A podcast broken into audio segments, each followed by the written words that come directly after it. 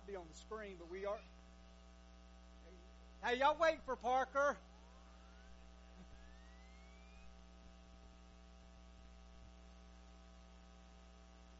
Got her covered. All right, Proverbs chapter nine, and I want to read verses one through six for us this morning. Proverbs chapter nine, verses one through six. Hey, if you don't use your Bibles for your Bibles, those things are heavy. You can lift weights for them. They're so heavy. I know, right? Proverbs chapter nine, verses one through six. You guys stand with me to honor the reading of God's Word. Those, those things really are heavy. All right, Proverbs chapter nine, the first six verses, you will find these similar words.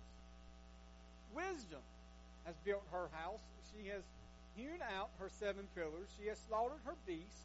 She has mixed her wine. She has also set her table. She has sent out her young women to call from the highest places in the town. Whoever is simple, let him turn in here. To him who lacks sense, she says, come, eat of my bread and drink of the wine I have mixed. Leave your simple ways and live, and walk in the way of insight. Father, I pray that you would use your word to speak not just to our graduates' hearts, Lord, but to all of our hearts. Lord, to make us more like Christ, to make us wise, Lord, according to your word. And so, Lord, would you take your word and implant it into our hearts and our minds. Give us spiritual eyes, Lord, not just physical eyes, but spiritual eyes, that we might be able to see its truthfulness, and may, it be, may we be changed by it, Father. And it's in Jesus' name I pray. Amen. You guys go ahead and be seated. We've been in a, um, a study in the book of Proverbs for uh, just about the entire year thus far, and some of you will say amen, but today will be the last message that I preach out of the book of Proverbs. And it's really, there's not a more appropriate passage, I believe, that I could share on an occasion like today than this passage that we're looking at this morning. And so, we, when we, if you were to go back and you were to read Proverbs chapter four, and if you can remember, I know none of you do, but if you could remember two or three months ago when I taught out of Proverbs chapter four, the Proverbs in chapter four really say there's two paths that you have in life.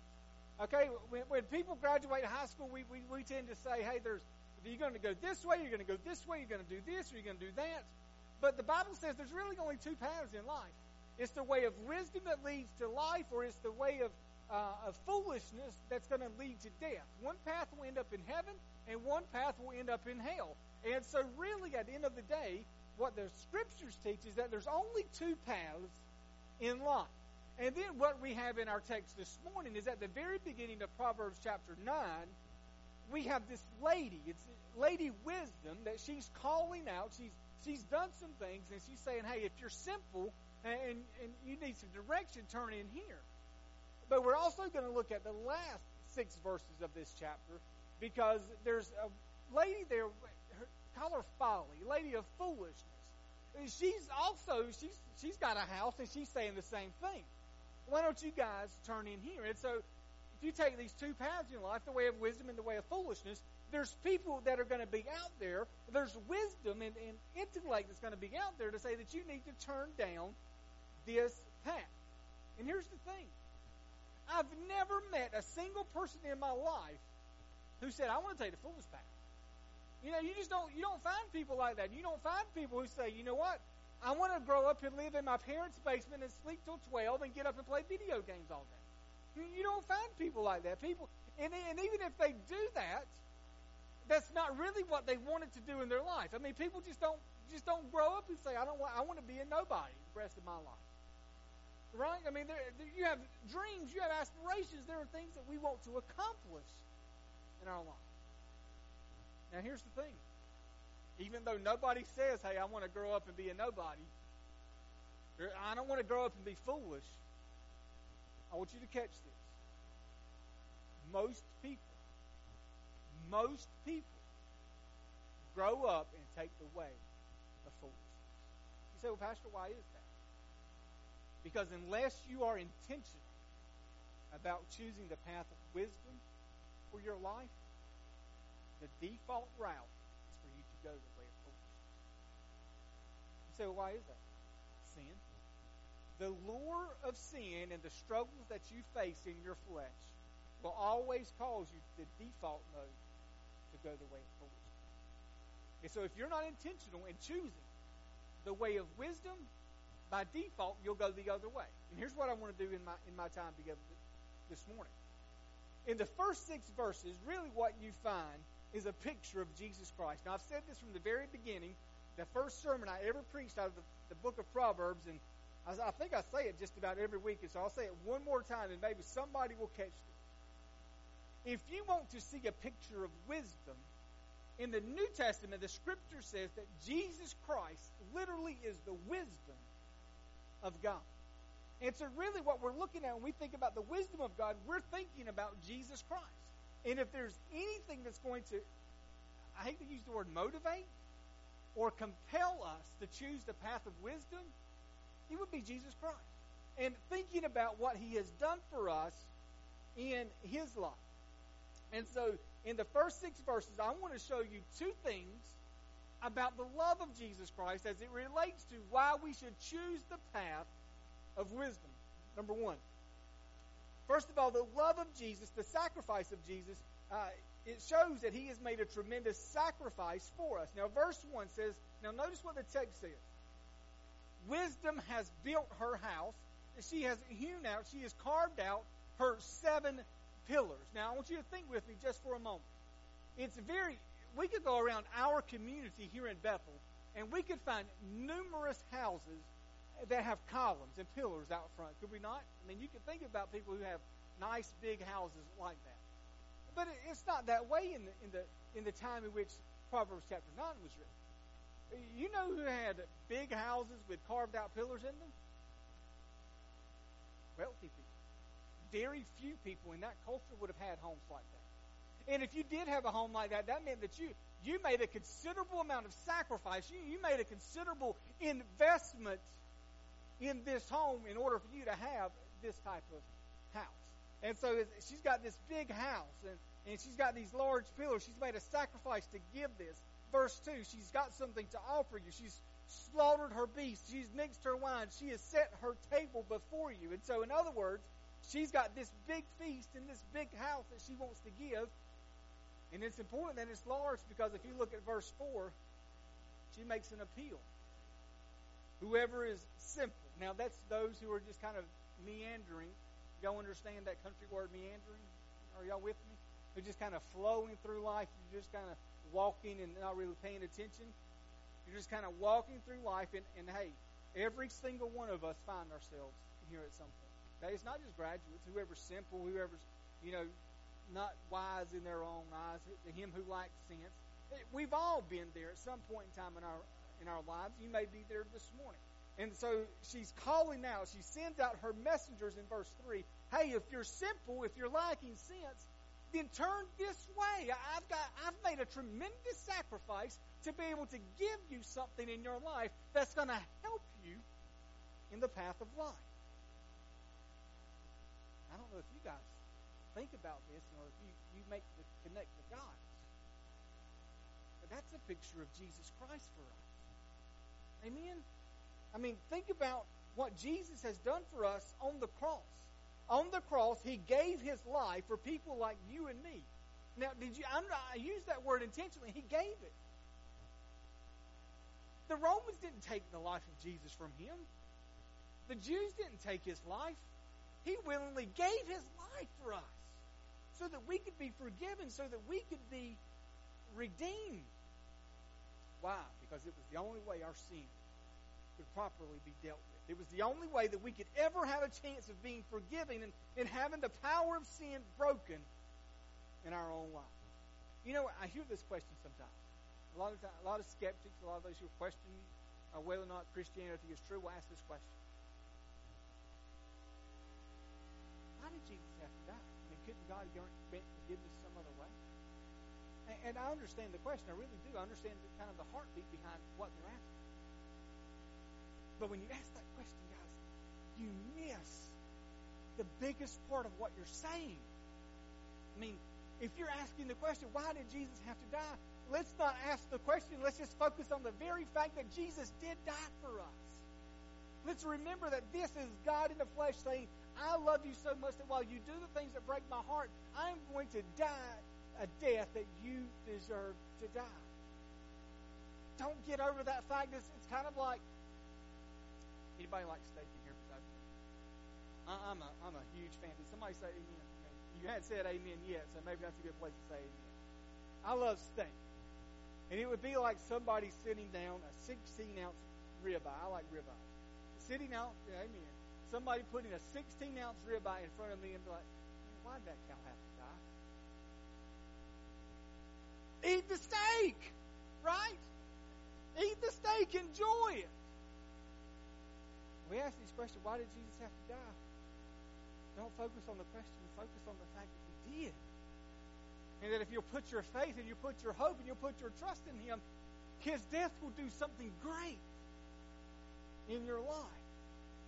So that's what he did. He died on a cross for us. And he calls out, just like verse three, he has messengers that call out. He sends preachers, he sends teachers, he sends parents, he sends friends and grandparents and aunts and uncles into our lives, telling us this great message of salvation. And, and they, we're not going out proclaiming something that's all of our own. We're going out and proclaiming the message of what he says. And here's what he said. Hey, if you're overwhelmed, come to me. You're struggling in your sin, come to me. If you really want to experience life and you really want to have wisdom, then come to me. And he goes out everywhere and he says, turn here, come this way, don't go that way. So he's made this tremendous sacrifice, but he, he, number two, you also see it, you see the love of Jesus and what he has provided for us. I, I mentioned verse two just a moment ago. You see it?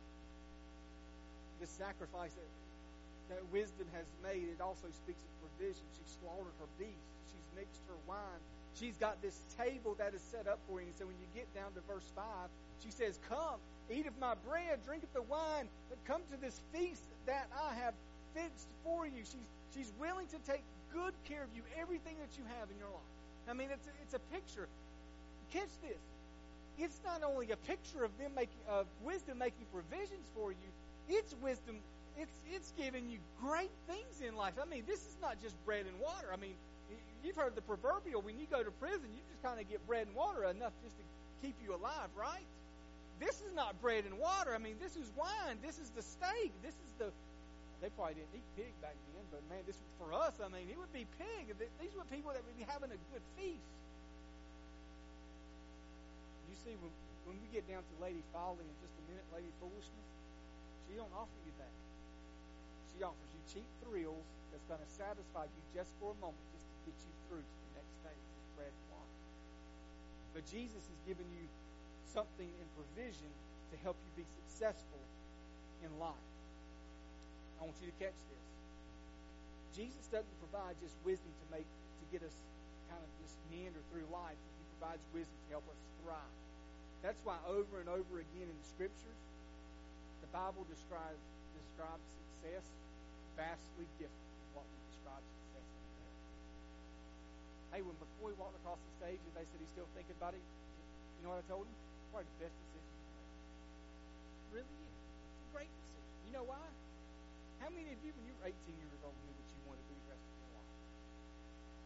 But for us, we define success, man, you've got to go to college. You've got to get a, so you can get a good education, so you can get a good job, make lots of money, and retire one day. I'm not saying there's anything wrong with that, but does Jesus define success that way? He really doesn't. Joshua chapter one, verse eight, this book of the law shall not depart from your mouth, but you shall meditate in it day and night, for then you will make your way prosperous, and then you will have good success. Uh, Psalm one, it, it says, blessed is the man who, who meditates on the words day and night. He's going to be like a tree that's planted by streams of water. And it's, it's, it's going to yield its fruit in its season. Its leaves not going to wither. And all that he does, it's going to prosper. You know what the Bible describes as success? The degree to which you have been faithful to do that which God's called you to do. And if he hadn't called you to go to college, then don't go to college. My, I have two sisters that are nineteen years younger. I could be their dads.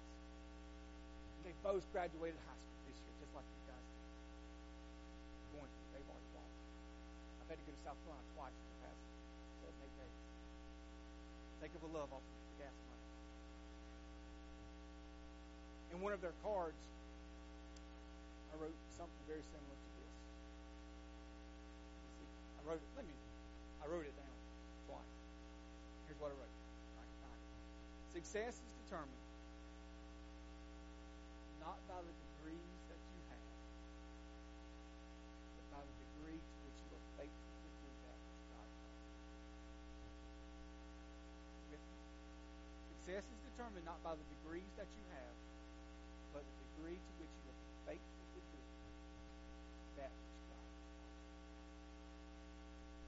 What is success? Doing that which God calls you to do. And so I hope and I pray that the love of a Savior compels you to define success in this way. Now here's the deal. There's also the Lord's Savior. There's also this, this idea that as you're seeking to, to walk in the way of wisdom, Satan is out there. He's wanting to, to steal. He's wanting to kill. He's wanting to destroy you. He's wanting to, to rob God of the glory that you and I should give unto Him. So when you get down to the last six verses, when you get down to, to verse thirteen, you see it very clearly. Now, what you find is everything that God offers you, Satan offers you a counterfeit. Lady folly, lady foolishness. She offers you a house, but it's not a house that she has built. It's not a house that she has sacrificed for. It's not a house that she has prepared for. She just has a house. It's one that God gave her when she was kicked out of heaven for trying to rob God of His glory. And now she wants you to follow her and to keep God from getting glory and for your life to end in destruction. And so she's loud. She wants you to, she's sitting at the door of her house getting you to turn in that way. Just like Just like God sends out messengers trying to get you to follow His way, Satan's got some messengers as well and saying, hey, turn in, turn into my way. Don't go that way. Turn this way. She's calling out to those who pass by. We mentioned this just a moment ago, but she doesn't have meat. She doesn't have the good stuff. She's got stolen water that is sweet. She's got bread for you. And so literally that's what that's the difference between the two. You, you want bread and wine, or you want water, I mean you want meat and wine, or you want bread and wine. You want the good stuff or the bad stuff? For everything that God offers, Satan will offer you a counterfeit. Okay? And so as you read through these last six verses, two areas where we see Satan lures people away. Okay? Number one, first of all, he, he uses sexual temptation to lure people away. Uh, for those who are visiting with us, don't worry, I'm not going to dive in here. We talked about it last week. It's the most uncomfortable message I've ever preached in my life, I think. And so, uh, but anyway, when you get to verse thirteen, she's loud. And the, and the scriptures say she's seductive. She she knows nothing. And so Solomon here, really what he's doing in Proverbs nine is he's going back to what we looked at last week in Proverbs chapter five, speaking of this idea of seduction. In fact, you can go in just real quick, Proverbs five, look at verse one. Uh, let's just do verse three. This woman... The lips of a forbidden woman, they drip honey. Her speech is smoother than oil. But in the end, she is bitter as wormwood, sharp as a two-edged sword. Her feet go down to death. Her path, her steps follow the path of Sheol, that's hell. She does not ponder the path of life.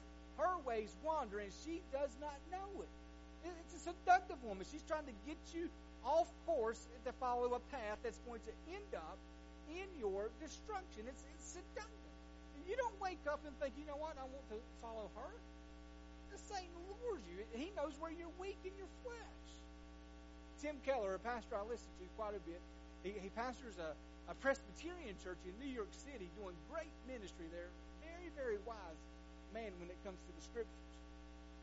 There in, in New York City, oftentimes what he'll do is he'll have college freshmen come to his church.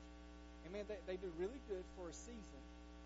But in, he said it almost without fail every semester. He'll, he'll have people come, and he'll say, Pastor Tim, I don't think I believe in God anymore. I think I believe in church. And he said, without exception, he'll, he'll, he'll ask this question. Who are you sleeping with? He said, because here's, here's what he finds. The average person who walks away from the faith doesn't walk away because they don't believe in God. They walk away because they've been lured away because of the sexual temptation in their life. And now they want to try to find a God that's going to match their ethical standards. It's the lure of the enemy. It attacks without discrimination. It will lure you away, and you will follow the path of a seductive woman down into the pits of hell.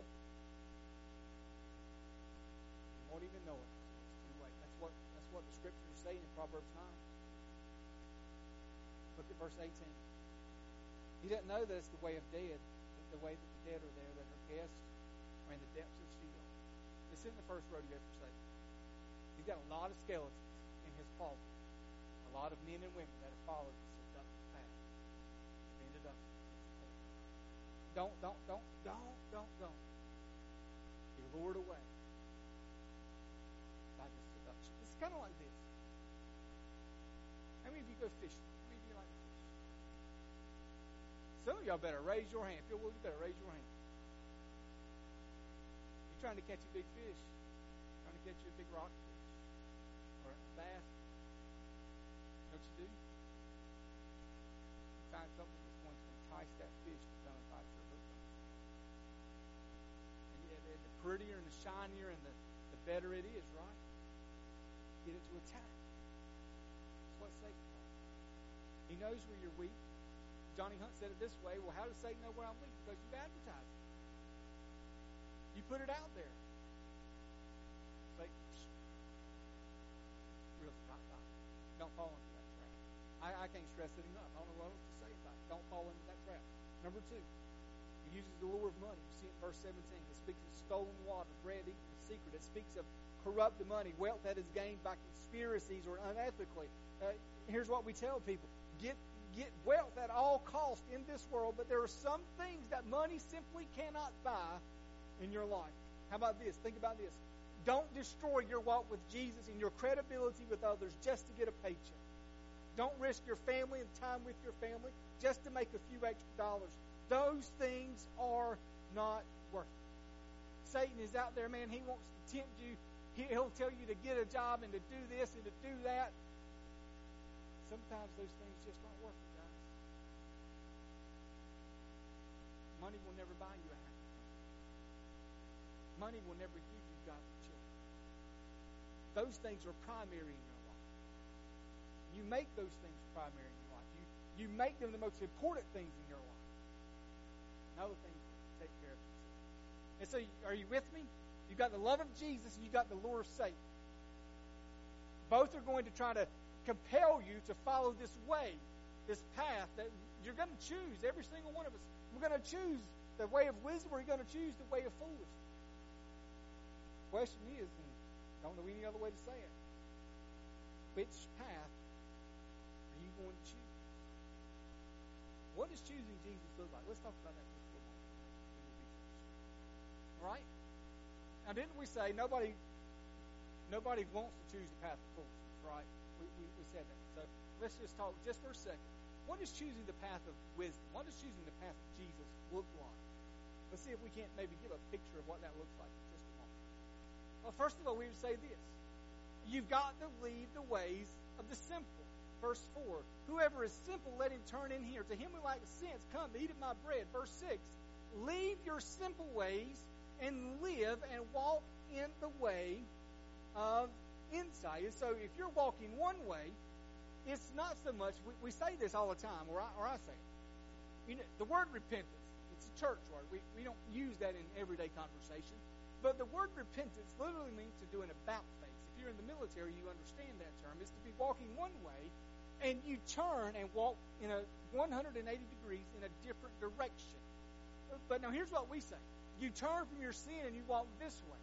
Let, let me say it in a different different like this morning. It's not so much what you turn from, it's who you turn towards that makes the difference. There are some people that they know they're living in sin. They know they need to get the sin out of their life, and so they turn from that, but they don't turn towards Jesus. It does you no good, spiritually speaking, to turn from a sin if you don't turn and follow Jesus. Are you guys with me? That's good sense.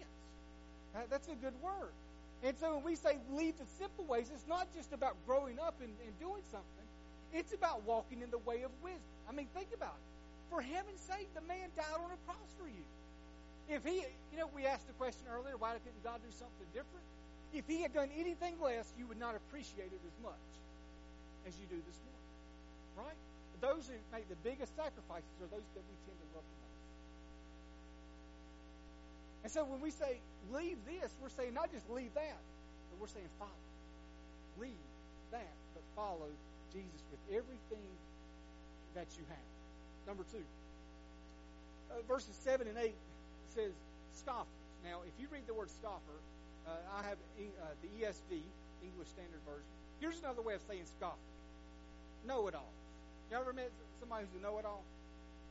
Know-it-alls. They're full of pride. They think they know everything. Uh, anytime you say, well, let me let me tell you this thing. You know, if you're a know-it-all full of pride, you can never be full of pride and follow Jesus. Because either Jesus is going to be uh, Lord of your life or you are, but you both cannot be that. And so Jesus is saying, scoffers, those who know it all, those who think they have need of nothing in their life, you can't follow me. I didn't say it. That's what he said. Okay? Never put your hope in Jesus if, if you never see this great sacrifice that he has made. If you're not willing to humbly submit to Jesus, you never follow him. Finally, I'll say this. Number verse ten. Following Jesus begins with fearing the Lord. It's the beginning of wisdom. Knowledge of the Holy One is insight. Now, when I use this word fear, I'm not thinking about a, a, you know, a five-year-old being in fear of his daddy because he's going to spank him. A lot of times we get this idea in our heads that, you know, man, I'm going to fear God and I've got to, you know, really be shaking in my boots. Now, there's an element where we're scared. I mean, gosh, he's God, right? But it speaks more of this idea of a healthy respect. The way maybe a thirty-year or forty-year-old is of his mom and dad. Because the way you respect your parents between a fifteen-year-old and a thirty-five-year-old is vastly different. So that's what he's saying. There, there's a healthy respect. There's a healthy fear of God. So I, I'm, I'm afraid. And so I'm going to respect him. I'm going to give him honor. I'm going to give him glory. If you never fear the Lord, you never fear consequences, there's a good chance you never turn. I want to close with this verse. Put me on the screen. Be the verse I put on the screen. Proverbs sixteen, verse three. I, I've read this verse many times. I've never understood correctly. Commit your works to the Lord, and your plan will be established. Gray, you know how I've always taken that verse? Just being honest. Man, if I commit and I'll work with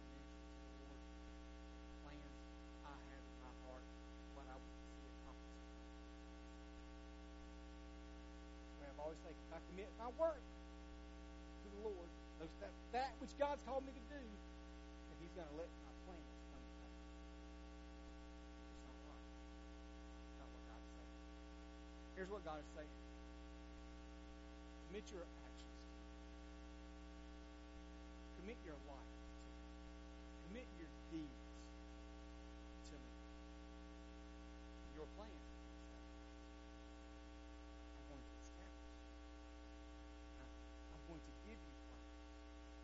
It may or may not be what you had it wanted in the beginning. You commit your life, your actions, and your deeds to me. Whatever God gives you, you're going to be thankful. I hope it is. The greatest decision you'll ever make in your life, not to where you go to school, not be the job you take, the person you marry, be whether or not you choose. Say, Lord, I want to honor you with my life. And God says, if you'll make this choice, surrender your life to Jesus, and you say, you know what, I, I just really want my life to honor you. God says, I'm going to establish. That'll be the key. If you don't commit your ways to me, you might, in the world's eyes, have a successful life. There's a good chance that that's successful. Greatest decision. Lord, here am I. Father, in Jesus' name, I thank you for this time, Lord. I thank you for your word. It is so true. Lord, your word is, we think about what it means to have success in life, have success in family, finances, friends, work, college. Lord, your word speaks to all of us. Good wisdom. Lord, I pray for every person under the sound of my voice today, Father. Lord, I pray that every person in this room today, that it would be a monumental day, Lord, where we say, Lord, today I commit my life to you. Lord, today I surrender my life to you. And Lord, I don't care where I go, I don't care what job I have, but Lord, today I just want to live a life for you. Lord, help us at our works.